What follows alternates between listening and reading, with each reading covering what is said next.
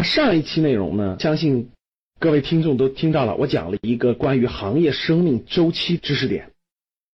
那今天我想分享的一点呢，非常的有趣，跟上一期有很大的关系。哎，我问大家，像欧洲也也好，美国也好啊，过往这么多年，一百多年以来，有很多的投资大师，对不对？巴菲特呀，彼得林奇呀，等等，有很多这样的投资大师。开始呢，特别好奇，这些投资大师他们过往都投资了什么行业呢？他们一般都会选择什么行业作为投资的标的呢？当我把他们的书都看完以后啊，我很惊讶地得出了一个投资方面的秘密，今天就把这个秘密分享给大家啊。大家还记着我昨天讲的对吧？一个行业呢分为四个阶段：初创期、成长期、成熟期、衰退期。投资大师们所选择的行业都有一个重大的特征，就是这个行业的生命周期非常长，这个行业的成长期和成熟期非常之长，可以说它的衰退期很晚很晚都不到来，或者说到现在都没有到来。哎，很有意思吧？那大家看啊，我给大家举几个例子，比如说巴菲特。巴菲特大家都知道是股神对吧？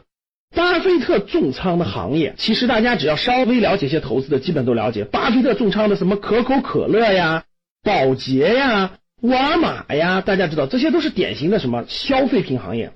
巴菲特还重仓一些像富国银行啊、像美国运通啊这样的金融行业。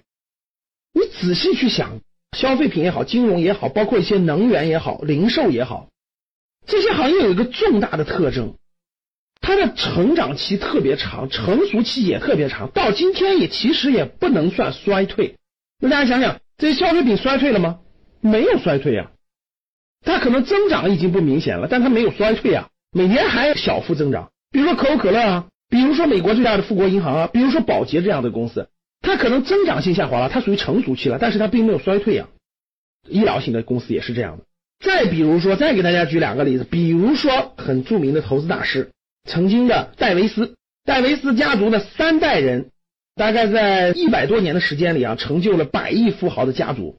戴维斯家族一直投资的就是什么？就是银行保险。银行保险衰退了吗？其实没有衰退，它算成熟期，但它就没有衰退，它都是咱们老百姓日常需要的。它的成长期非常长，然后成熟期非常长。我们还有很多啊，比如说彼得林奇，彼得林奇选了很多消费股。曾经加拿大的投资大师斯蒂芬，他也是一样的，他选择的也是这种消费呀、金融啊、医药啊等等这样的。当我研究了十多位这种投资大师以后，我发现他们选的为什么都是集中在这些消费类、金融类、医药类、物流类等等这种方向呢？是不是行业的生命周期有很大的关系？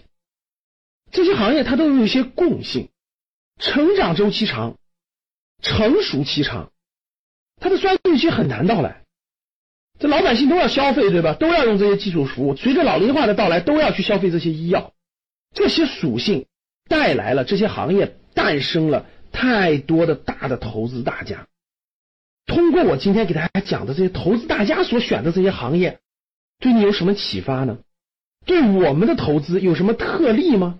啊，老师，这都是百多年的了，我们未来不遵循这些了，我们未来选的都是科技股，选的未来都是跳跃性增长的、爆发性增长的科技股，我们都不选这些。真的是这样的吗？这些好的行业的好的企业是否认真研究过呢？